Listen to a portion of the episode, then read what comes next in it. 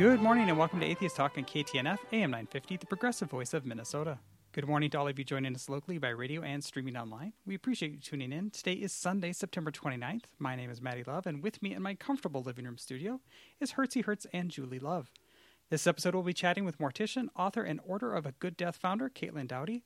Caitlin is author of three books Smoke Gets in Your Eyes and Other Lessons from the Crematory, From Here to Eternity, Traveling the World to Find the Good Death, and Caitlin's newest book, Will My Cat Eat My Eyeballs? Big Questions from Tiny Mortals About Death. This is an open conversation about death and many aspects of the dying process. Unfortunately, while we ourselves are alive, the phone lines will be dead, awaiting a promised resurrection next week. As this conversation is pre recorded, we do, however, encourage listener interaction over on Twitter and the Facebook threads for this episode, and you can always send an email to radio at mnatheist.org. Caitlin, thank you so much for taking the time out of a busy book promo tour to join us, and perhaps even more importantly to folks here in Minnesota, thank you for being a Prince fan. Yeah, well, I can't. I couldn't say no to Minnesota. I would never. So, Caitlin, this is your third book on death. You founded an organization where death acceptance is a central element, and you're a longtime veteran of activist work around death acceptance and reform of funerary practices. What is it about death that keeps your passion so alive? I think because death involves all of the other categories. It involves literature history, it involves science, it involves psychology, it involves anthropology, it involves culture and politics. It's all the things wrapped up in one interesting package that happens that also happens to be morbid and macabre, which are two other things I like. So I really never run out of things and cultural issues to be interested in, and frankly, we have so much work to do that there's no end goal either. So I can just keep doing this work forever. Hopefully not forever, but probably so until I die. So, this book, uh, Will My Cat Eat My Eyeballs, it has 35 questions from kids. Why did you choose questions from kids? Well, because kids are blunt, they are not afraid to hold back, and they ask questions in, I think, a slightly more interesting way. Adults, I mean, listen, I love talking about atheism, I love talking about the soul or lack of soul. I love these headier conversations, but we have those conversations as adults without ever really having examined the basics as a child, most of us. So we may talk about our soul, but we've never really talked about what just plain happens to the body and what death actually looks like or feels like or what happens to your body. And those are kind of the questions that I wanted to go back and remedy our lack of knowledge around. I find those questions to be far more interesting than, you know, do we have a soul? and that was probably before I, mean, I was that was probably before I was an atheist too that I had that. Yeah, I, and then frankly, these are the questions that I am more interested in. You know, I love, I, I will talk about, for example, alkaline hydrolysis legislation until the cows come home. But when you really get down to it, I also just love what happens to the dead body and why things happen to the dead body and the basic science and cultural reaction we have to the dead body. So, wondering, do you think adults have a, any like better grasp on death than kids do? No, no, especially not in our culture. I think adults probably get further away because at least as a child, you have your childlike, open, curious proximity to death. Whereas adults, we've already become entrenched in our idea of death. We've become entrenched in our fears of death. We've become entrenched in the desire not to have a conversation about death. And that puts us behind kids as far as our, you know, because death you're never going to solve it. All you're going to be able to do is be willing to have the conversation and figure out for yourself what your death fears are and how to tackle them head on. And that's a lot easier to do when you have a foundation of honesty around it. Yeah, I feel I did a, spent just a couple years doing uh, autopsy prosection here in Minnesota, and oh, I fellow death I it was to be honest, if it was a part time job, if they could have guaranteed me more hours, which I realize we can't do that because you know reasons. but I ended up having to leave it just because I didn't get enough hours. I loved, absolutely loved the job. Um, but I felt like people that I would be around people that seemed to like be purposefully, willfully and purposely ig- ignorant about not wanting to learn or understand or anything else about death. Have you seen that kind of the same thing? I guess. You mean your your coworkers, or do you mean who I mean, are we talking about? Everybody in general that if I would ever talk about anything like a, I, it's not a job I could talk to many people about beyond just like no CSI isn't real. That's not what happens. Um, but just about the death process period, just like whether it be coworkers, not coworkers in the morgue, but coworkers in the hospital I was in. Um, yeah.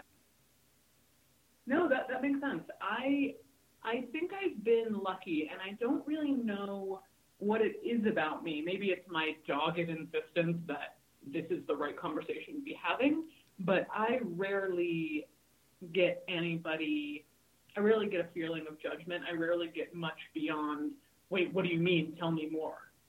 And, you know, maybe there's, autopsies are a little more threatening and visceral to some people, although a lot of people don't know the difference between what a forensic pathologist does and what a mortician does. Um, but the people who do know might find what you did more threatening. I'm not exactly sure, but I think that I've been lucky in that I just don't take. It's not like I'll just keep talking even if you don't want me to talk about death, but I also don't apologize at all for what I do. And I think it's far more morbid to live in denial about our essential mortality and our essential, you know, flesh sackness that we exist in. And if we don't have that conversation, then we're not doing it right as humans. And I believe that so strongly that maybe my intensity of faith carries through and allows people to have the conversation with me. I'm not sure. Well, and kind of speaking to that, and one of the opening set, well, the very opening section of your book, you you speak for a moment about death illiteracy, and I guess can you speak for a bit on like why you think that's an important topic to address? Well, I think it's the existential angle, right? First, the idea of what does death mean, how you can feel. There's a lot of people who feel pretty profound depression and anxiety around fear of death. But then there's also a much more practical aspect to it, which is if you do not know basic death literacy, if you do not know what a direct cremation is, if you do not know that it's perfectly fine to say, I don't want to embalm mom. If you don't know these basic things, you end up paying thousands upon thousands more dollars when you end up at the funeral home. It was, and that's pretty unacceptable. It was actually listening to you that got me to go start researching funeral homes in the Twin Cities and trying to figure out which one would give the best deal. Amazing. Yes, yeah, and I've, I've I've found the one that I like the most. It's also one that you know they're very upfront about. Oh yes, we are not part of any corporation. They're kind of on their own. It's pretty cool. Yeah, that's wonderful. And you know, like I am not against. Like I should be clear, I'm not against people spending money at the time of death. You know, if you want to have a huge party for mom, if you want to have like a massive cheese plate that's also like a fondue fountain, you know, get it if you want to buy her the most like an eight thousand dollar, ten thousand dollar casket because you think it is a temple of love and you absolutely want it, by all means. Like people buy stupid all the time. Sorry, stupid things all the time. We'll bleep that out.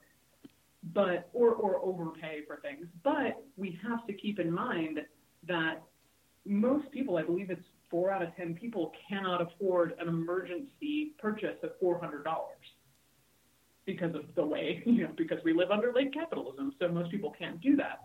And with that, that means that the unexpected death that you were talking about can bankrupt families. It can lead them to do GoFundMe's for their father after he dies. And that shouldn't be the way that we have death in our country. We should be able to seek government assistance. And most other countries do. It's really the United States that's just like you're on your own when someone dies. So these conversations about how do we get help? How do we get financial help? How do we know who the lowest cost funeral home is? It's not a bunch of us cheapskates zipping around trying to find the best deal. It's really connected to social justice. It's connected to what, how we treat our most vulnerable citizens at the worst time of their life. And so there's a lot of political ramifications to also finding out exactly what you found out by doing that research. So, did you see the episode of Adam Ruins Every? I don't even know if you watched the show, but there's a, a show called Adam Ruins Everything. Um, he did an episode on death and funer- funerary practices and whatnot, and basically exposing some of the I, I, corruption isn't the right word, but corporatism. No, right word. Yeah. Okay. Yeah. I, I thought it was really because like at the time I thought, oh, I you know I worked as I worked I performed autopsies for a while. I mean, I assisted the pathologist. I, I did the cutting and whatever, but I'm still assisting. I wasn't the I'm not a pathologist. Um, it's like, oh, I I know all about this, and it's like, oh, Dunning Kruger effect. I I actually don't. Right. Well, first of all, I'm going to blow your mind. I was in that episode. I was the. Oh my gosh! I forgot that. Yeah, I was in there, secret, secret, um, and I actually helped consult on a lot of that episode, and I think they did a really great job. And they do their research and they laid it out. And you know, is it more corrupt than any other corporate industry? Maybe not, but it's hard to not see it as more corrupt because it's people at the time they most want to not be taken advantage of. And they would, want to just have one time in their life where they're not taken advantage of, and, and we're not offering. And I would add that it's it's an easy time for those who are who are corrupt and who are you know are going to try and take advantage. It's an easy time to get. Please stay with us to the break. Hertzie and Julie and I will return to Atheist Talk with our guest, author, and mortician, Caitlin Doughty. You're listening to AM 950, KTNF, the progressive voice of Minnesota.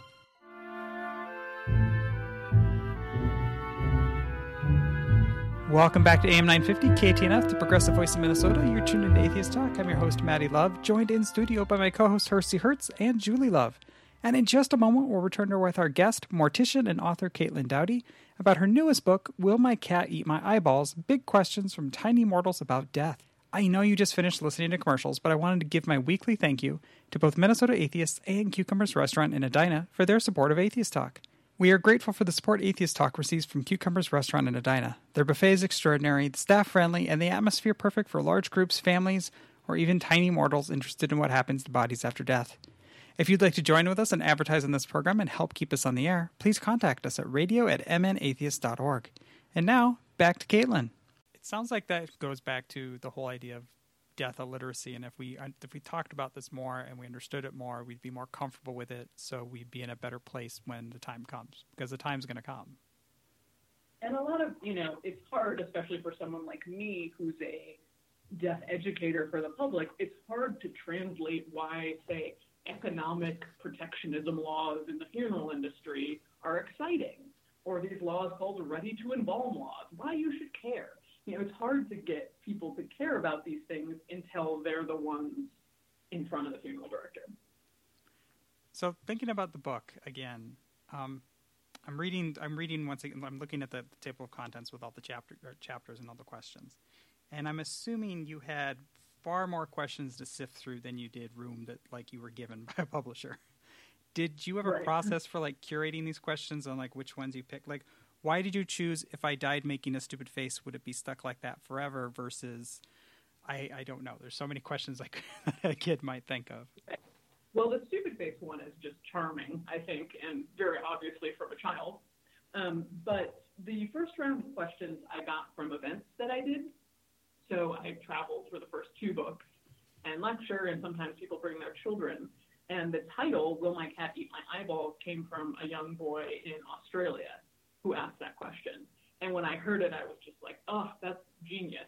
I love the way that's framed. I love the way he's thinking about that. And so that was the initial question that sparked my interest. And then after I ran out of those questions, I made a video called Send Me Your Children.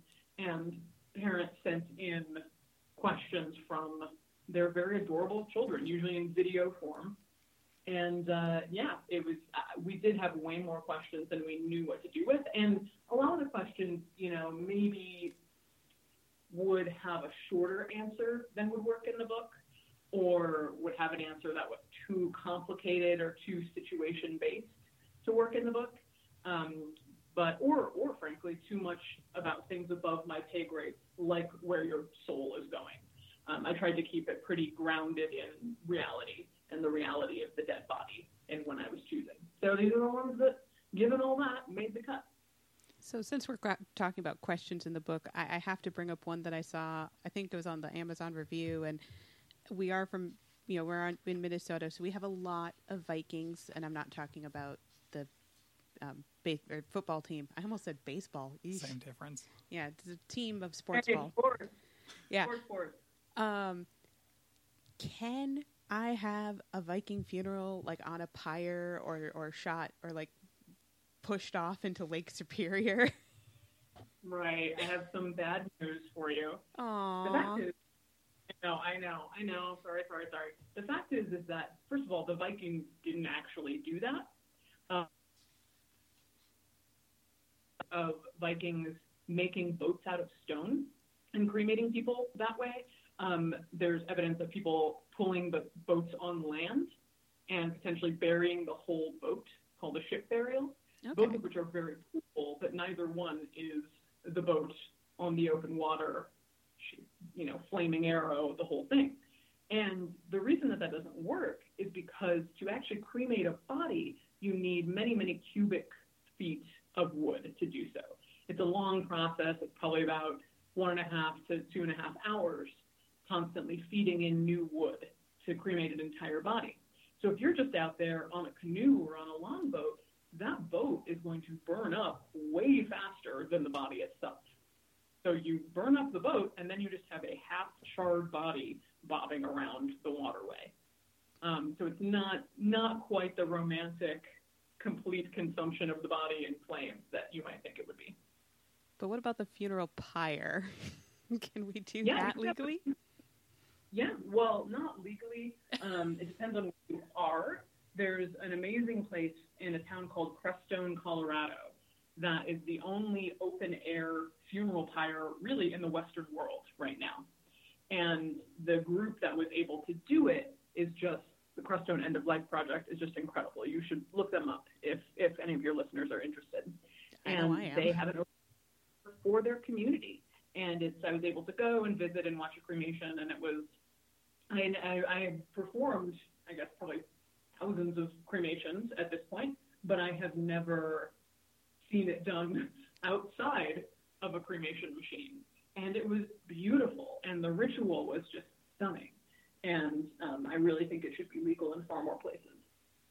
Why do you suppose it's not legal? Is it is there any kind of just like that's not our social norm, and there's no like political will to like get that done from anybody who has power, or I, I guess yeah. I mean, first of all, the industry has a lot of power. The funeral industry has a lot of power, and it's in their best interest to not uh, support something like that, to support that kind of change, because it's the exact opposite of the embalming and casket that they would like to preserve, that style of funeral. Um, and secondly, yeah, it is a lot about social norms or what we believe to be our social norms. Um, so, you know, sort of like basically saying, you know, in America, we do this. Okay, well, you know, the native or indigenous population didn't do that. Um, the Hindus who now live here and are also immigrants didn't do that. They have open air pyres. Why can't we expand our definition to, as long as it's regulated, whatever it is? Because it should be regulated. We shouldn't allow bodies to pile up. It should be governmentally, there should be oversight on these practices. But it should also be equal in who gets to decide what the practices are because right now we're being incredibly unfair to other cultures, um, immigrant cultures, people with new green technology or new ideas about death. We're shutting all of them out in favor of this very narrow traditional idea we have of what a funeral is. Yeah, wasn't it a few years ago that they had something about um, composting, full body composting? Yeah, that was, that was just legalized in Washington State. So that's an incredible success story.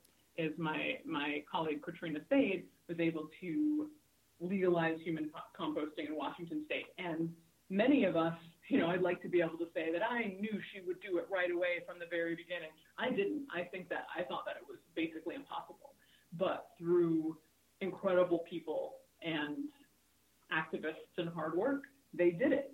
And it's really a model of what we can see in other states as well. And outside of you, I think the only other author I've read on the subject of death was Mary Roach, who wrote the book Stiff. And I remember mm-hmm. seeing something in there, and this book was written like probably five, ten years ago at, at this point, but about cryogenically. Say that again. I think longer than that. Yeah, it's it's an older book.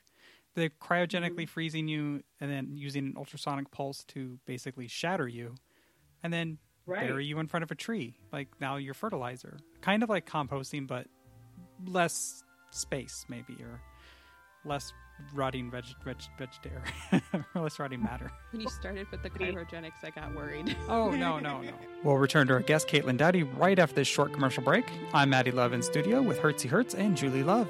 You're listening to Atheist Talk on KTNF, AM 950, the progressive voice of Minnesota.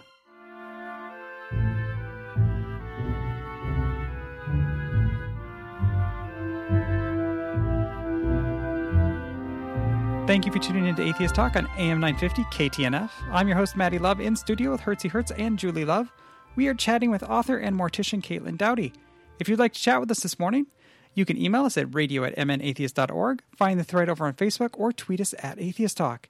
Before we return to our guest, I wanted to thank our dedicated group of volunteers and the generous donations of you, our listeners. You help keep Atheist Talk on the air and in podcast.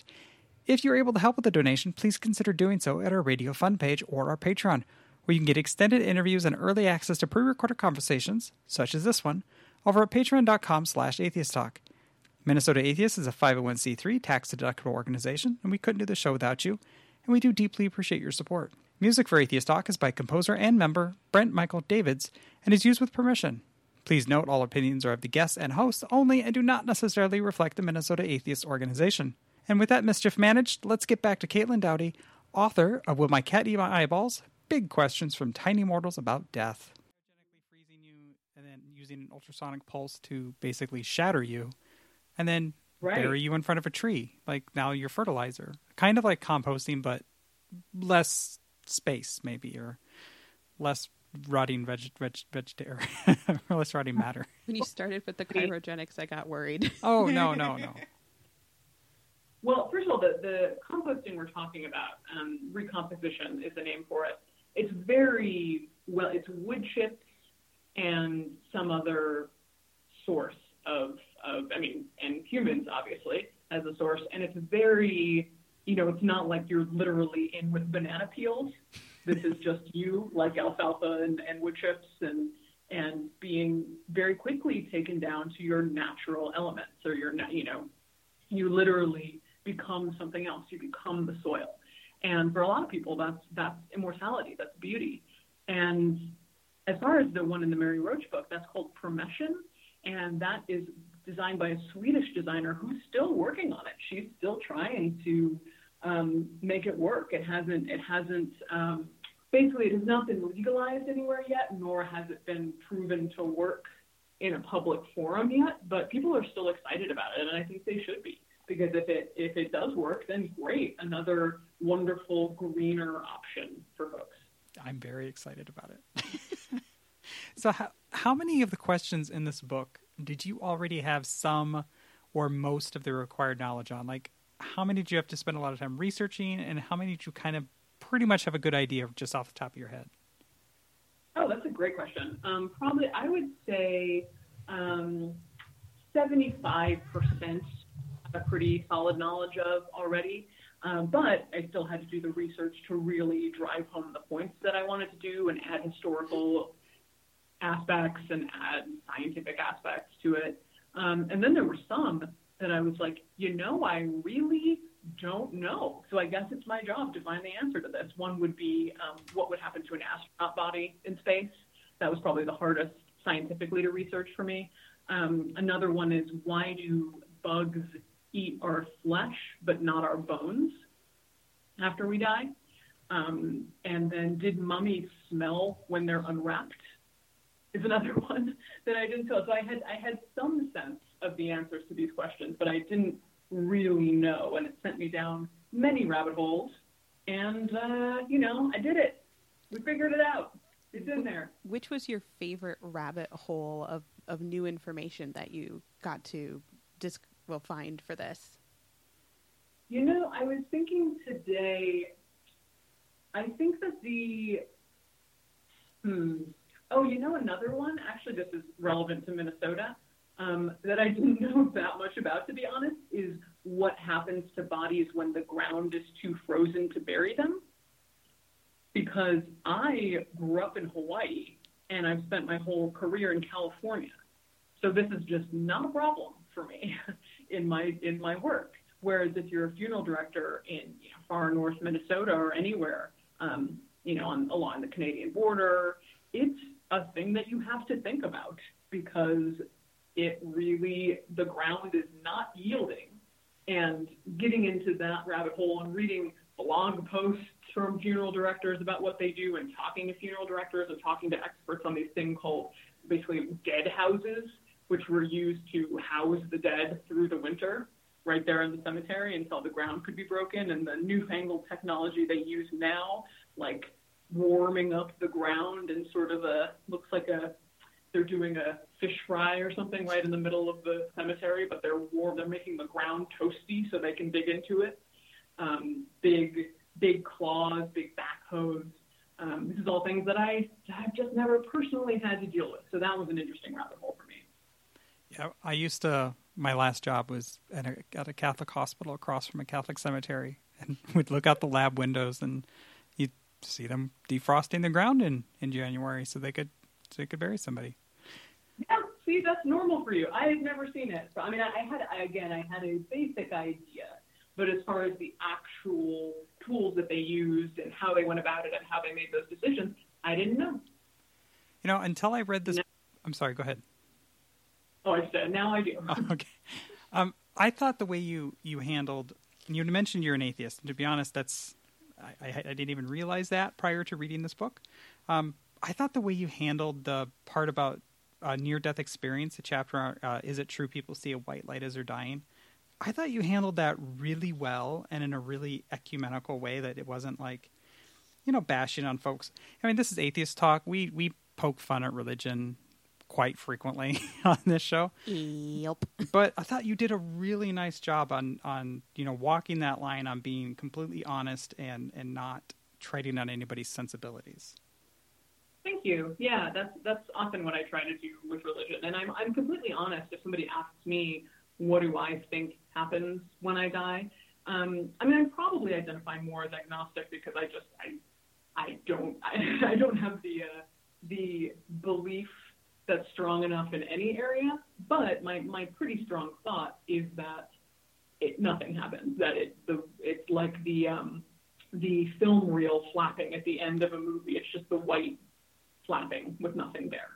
And you go back to what you were before you were born, which is no consciousness at all. And so I'm completely open with that when anybody asks me. But I also am a funeral director and I own a funeral home and I deal with a lot of different religions and different families. And sometimes religion can be really helpful if you truly believe that there's a place that someone is going. Um, and I also, it's just my job to honor that and to make sure that everybody knows that they can ask me questions without my particular judgments. No, and I also um, I loved the image that you gave me of Centaur Jesus riding a chariot coming to pick me up for my descent into death. I yeah. I adore that. For the atheists in the audience, there's also a little something there for you. Yeah. and now I know what I want to cosplay next. well, if you do that, please send me photos. I'm not even sure how I would do that. Oh, I can help you. I mean, this is radio, so I can't actually describe what I'm thinking, but I can tell you we'll off. Talk. off we'll talk. Um, so this is a book featuring questions submitted by kids. But do you think of this as a book for kids? It can be, especially if you have precocious kids. Um, if you have kids who are, let's say, 10 and up, who are big readers, who are really curious, who are comfortable with sciencey things, then yeah, and you're and you're a cool parent who isn't um, you know is open to these harder conversations, then by all means, I think your your child can read it. But I also really conceive of the book as questions from children, but answered for adults, but in a tone a tone that's not you know, hi kids, I'm young and condescending, but that basically treats the inner child in every adult with respect, and the actual child who may be reading it with respect. Um, because I want, if you were a child who had questions about death, and the adults in your life told you, "Oh, that's morbid, sweetie. That's weird. That's wrong." I want you to be slightly healed by this and to, to understand that you're part of a community that is curious about this and is fascinated about this and, and you're not alone. And yeah, I, I think it's mainly for adults, but um, yeah, if you got a smart kid in your life, sign him up. So maybe not on the third graders library shelf, but maybe on the middle school library no. shelf. No, and you know, I maybe someday I'll do that. Maybe I'll go go younger and there are specific people who who do that and are are fantastic. But um, you know, but the thing is, is that the answers that I give in the book, I would absolutely feel comfortable sharing with a younger child. Um, it's just the reading level that maybe is not there. So you know, I it, it's a if you were say seven, this might not be a book that you easily can read um, but I wouldn't hide any of the information for you if you asked me the question and you're that age. So um, I'm going to take a slight left turn if that's all right, Maddie. Um, you mentioned that there's a community there, and you are the founder of the Order of a Good Death. Could you, mm-hmm. for people who aren't familiar with this um, this idea and this group, could you describe it real quick? Sure. The Order of the Good Death is a nonprofit, and its basic idea is to show you that there are so many more options for your death than you maybe realized. There's so many more green options, so many more family involved options, lower cost options, and that the world of death is wider and more exciting than maybe you had been thinking. And we introduced a concept called death positivity, and what death positivity is, is basically living out those principles I was just talking about open conversation around death, all these new options, um, not being afraid to have the conversation. And uh, it doesn't mean that when your mom dies, you're supposed to be positive about it. It just means it's okay to be curious and it's okay to be grappling with your mortality in an open and honest way. Awesome. By the way, I thought of a way that if you wanted to do that children's book, you know, you could kind of do it Edgar Edward Gorey style, where it's like mm. in the style of a kid's book, but it's really not for kids. Yeah, I don't know. Bad like it really for kids. it would always be a little subversive. Um, but I, someone someone mentioned recently that I should do one called like "How Grandma's Decomposing," like, tracking Grandma's first two weeks in the grave. Um, which you know probably won't get the green light, but I like it. I will I read, that, that book. book. I mean, I, one of my favorite like not kids books, but written like it's for kids is Gary Larson's "There's a Hair in My Dirt." Oh, it's it's oh, beautiful. Yeah, it's starts out with this you know lovely story of this woman traipsing through the woods, and it turns out that the worms are eating her decomposing flesh, while the soil that she's that she's rotting into. Um, I was going to say Shel Silverstein's ABCs. I haven't read that one. It is not for kids. yeah, and Roald Dahl, also not for kids. Mm. Mm-hmm. Mm-hmm. Uh, you had mentioned in an early chapter that you about having some unfounded fears around corpses when you began first working in a funeral home. How long did it take you to get past those? Please stay with us through the break. Hertzie, Julie, and I will return to Atheist Talk with our guest, Caitlin Doughty. You're listening to AM 950, KTNF, the progressive voice of Minnesota.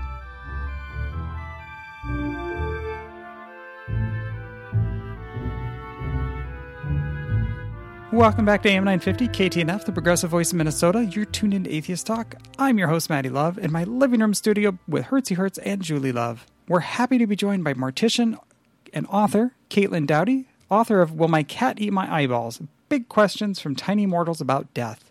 You had mentioned in an early chapter that you about having some unfounded fears around corpses when you began first working in a funeral home. How long did it take you to get past those?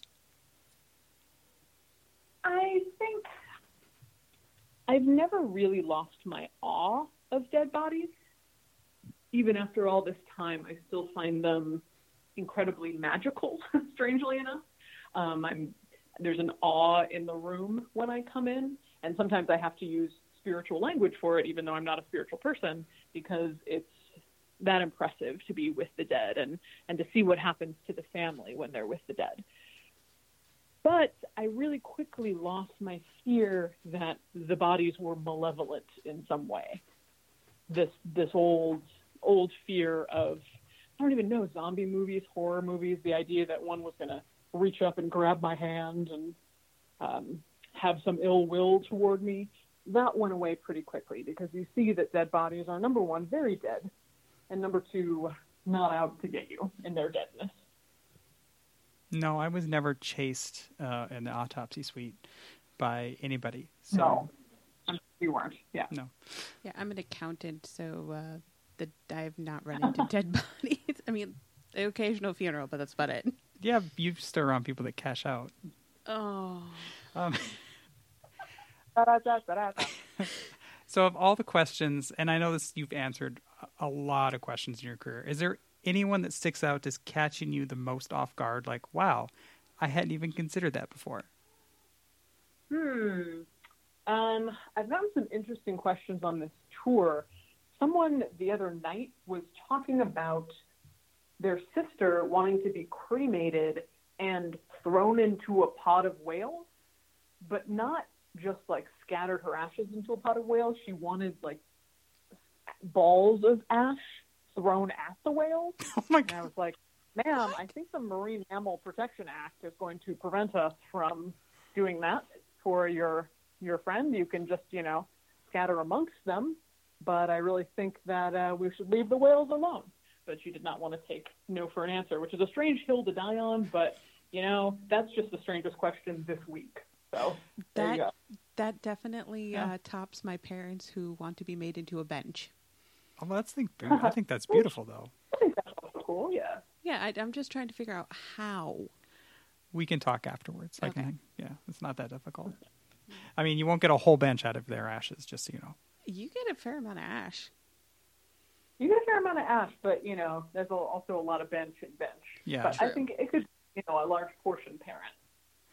So this is we t- mentioned this. Is, we only have you for a couple more minutes, and we had mentioned that you have three books. Um, what are your first two books about, other than obvious death? Oh yeah, death is the answer. Um, the first book, Smoke Gets in Your Eyes, is more of a memoir. It's about the first year when I was 23 years old that I took a job as a crematory operator in Oakland, California, and that was really my death awakening, my awakening to all the things that were happening behind the scenes in a funeral home. And then the second book is called From Here to Eternity, and that's by the time I had already opened a funeral home of my own, and I was going around the world looking at different death cultures and how we can learn in the United States to be more open minded and be more culturally relative when we look at what other cultures do with their dead. And yeah, that's them. Those are the first two. And then then this one is Will My Cat Eat My Eyeballs? So I took a very, you know, strange turn, but who knows where we go from here. I don't know. I kind of feel like this is in the same vein because it's the first two Oh, it is, are yeah. very like informative, and this one, you know, it is as well. But it's it's just broken up and like you could grab and just read like one chapter and and be good Exactly. and until the next day. Like you don't have to read it through in order or anything. And humor Absolutely. is If someone puts it, humor if, is if someone puts it in their bathroom, I would not be offended. humor is the best way to deal with uncomfortable subjects. So Absolutely.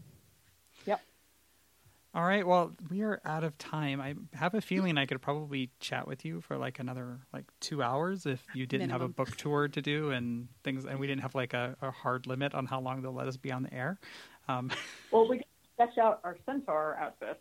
Our centaur outfits, but we'll do that. We'll do that another time. Oh, she was just horsing around. Well, halfway. No. Okay. I got it. I got it. I, Yeah. yeah. Don't put me up on the cross. All right. Well, thank you again for joining us, and we. I hope everybody goes out and picks up this book. Will my cat eat my eyeballs? Big questions from tiny mortals about death. And uh, with that, we will let you go. Thank you so much. thank you, Minnesota. I love you. Thank you. Bye bye now. Okay.